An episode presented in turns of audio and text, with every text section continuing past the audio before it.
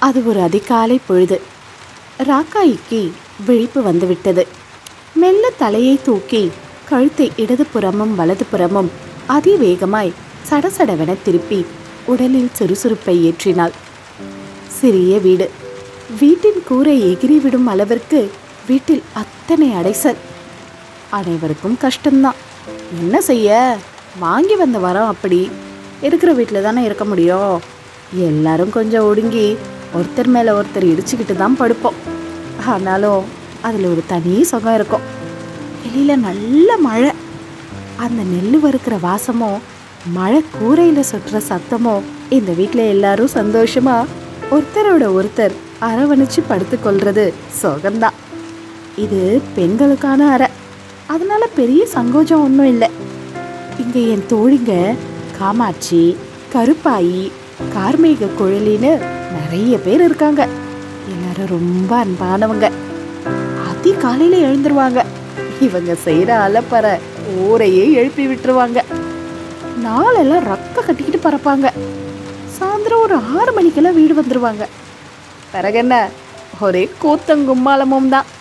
இதெல்லாம் அந்த சின்ன கூரைக்குள்ளே தான் வெளியே இருக்கிற மனுஷ பயலுக ஒருத்தனுக்கும் இது தெரியாது. இது எங்கள் உலகம்? தங்கள் அழகிய வாழ்வை ரசித்தபடி சொப்பனத்தில் மிதந்த ராக்காயி திடீரென கொக்கரித்தாள்.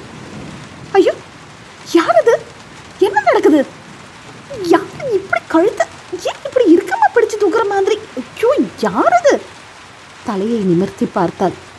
ஆடா நம்ம சங்கர் என்ன இவர் ரொம்ப பாசமான மனசனாச்சே இவர் ஏன் இப்படி கோபமாக இருக்காரு? ஐயோ பாவம். அவர் வீட்டில் ஏதோ சண்டை போல. அவர் பொண்டாட்டி சத்தம் கேட்குது அவர் புள்ள வேற அழுவுதே. ஐயோ ஏதோ பிரச்சனை போல. ஆனால் அதுக்கும் அவர் என் மேலே காட்டுற கோபத்துக்கும் என்ன சம்மந்தம் சரி விடுங்க. அவரும் பாவம் தானே. என்ன தான் செய்வார்? அவர் வீடே சின்னது. இதில் எங்கள் ஆத்தா அப்பன் செத்த பின்பு எங்களை மாதிரி பல பேருக்கு ஒண்ட இடம் கொடுத்து சோறு தண்ணி கொடுத்து.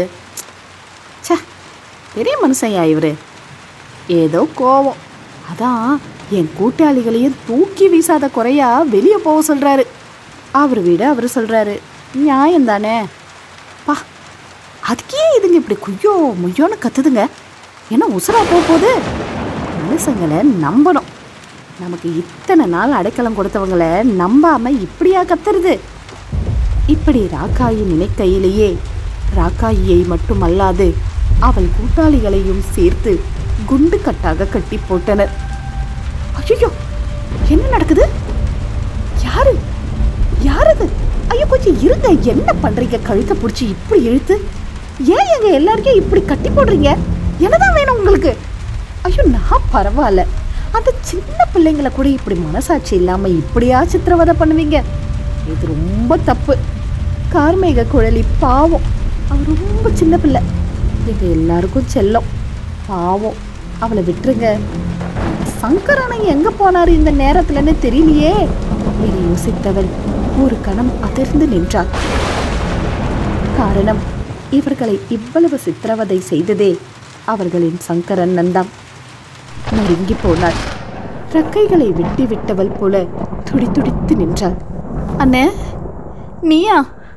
நீயா எங்களை இப்படி பண்ற? என்ன அவள் கதறலை. சங்கரண்ணன் கேட்கவே இல்லை.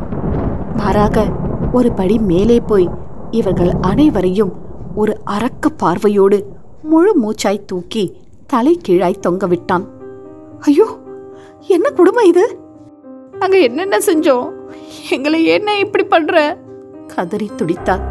பலனில்லை. கடவுளே தலை கீழா ஒரு நொடி நீ நின்னு பார்த்திருக்கியா? என்று கடவுளை கேட்க வேண்டும் போல தோன்றியது. உள்ளுறுப்புகள் அத்தனையும் வெளியே வாய் வழியே வந்துவிடும் போல இருந்தது.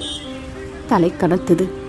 கால்கள் இழுத்து பிடித்து வலி உயிரை எடுத்தது. ஏதோ தார்சாலை தலைக்கு கீழே தெரிந்தது. எங்கேயோ பிரயாணப்படுத்தப்படுகிறோம். அப்பா எத்தனை இரைச்சல் தூசி நெடி புகை. இதில் தலைகீழ் வேறு பயணம். என்ன பாவம் செய்தோம் என தெரியாமல் பயணப்பட்டோம். ஒரு வழியாக ஒரு இடத்தில் நிறுத்தப்பட்டோம். அநேகமாக இது ஒரு பிணவரை போல காட்சி அளிக்கிறது. எங்கெங்கும் ரத்தம் மரண ஓலம் ரத்த சிதறல்கள். ஐயோ கடவுளே கேட்க முடியலையே இந்த ஓல சத்தத்தை. இப்பொழுது எங்களை நேர்வாக்காக அமர்த்தினர். மாறாக கூண்டுக்குள் எரிந்தனர்.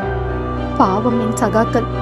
சிலர் தலைக்கீழ் பிரயாணத்தினால் மயங்கியே விட்டனர் சிலர் இந்த மரண ஓலம் தாங்காமல் உயிர் பயத்தில் பாதி உயிர் பிழைத்து செத்து பிழைத்து கொண்டிருந்தனர். என்ன பொல்லாத தவறு செய்துவிட்டோம் எங்களுக்கு இந்த சிறை தண்டனை. எங்களை சுற்றி என்ன நடக்கிறது என்று தெரியாமல் விழித்திருந்தோம். அப்பாடா இந்த கூண்டை திறந்து விட்டாங்க. கோடி புண்ணியா சாமி இனி நாங்கள் எங்கேயாவது போய் பழச்சுக்குவோம் என்று கொண்டாடிய அடுத்த நொடி. கொதி வெந்நீரில் லபக்கென அமுக்கப்பட்டோம். கார்மேக குழலியின் கருநீர ரக்கை பிரிந்து கண் வழியே உயிர் பிரிவதை முக்கால் பிரிந்த என் உயிரை வைத்து பார்த்தேன். ஐயோ என் தோழி மாண்டு விட்டாளா? இதோ நானும் வெந்நீரில் கரைந்து கொண்டிருக்கிறேன். கடைசி நொடி உயிர் பிரிகிறது. சங்கரண்ணன் யாரிடமும் கத்தையாக ஏதோ வாங்குவதை பார்க்கிறேன். ஓ இதுதான் பணம் போல என்று புரிந்து கொண்டேன். இதற்காக தான் சங்கரண்ணன் வீட்டில் அத்தனை கூச்சல் போல் இருக்கிறது. ச்சே அண்ணே சங்கரண்ணே எங்க சாவு தான் உங்க வாழ்க்கை தீர்வுன்னு சொல்லியிருந்தா நாங்களே செத்து போயிருப்போம். அண்ணே இந்த காசுக்காகவா எங்களை இத்தனை கொடுமை செஞ்சு கொள்ன நீதானே அண்ணே எங்களை ஆசையா உன் வீட்டு பிள்ளை மாதிரி வளர்த்த? ஆனா இப்படி சித்திரவதை செஞ்சு கொண்டுட்டியேனே என்று அழுது வெந்நீரில் கரைந்து போனாள் அந்த ராக்காயி. ஆம் ராக்காயி என்று பெயரிட்டு சங்கரண்ணன் வளர்த்த கோழிதான் அந்த ராக்காயி.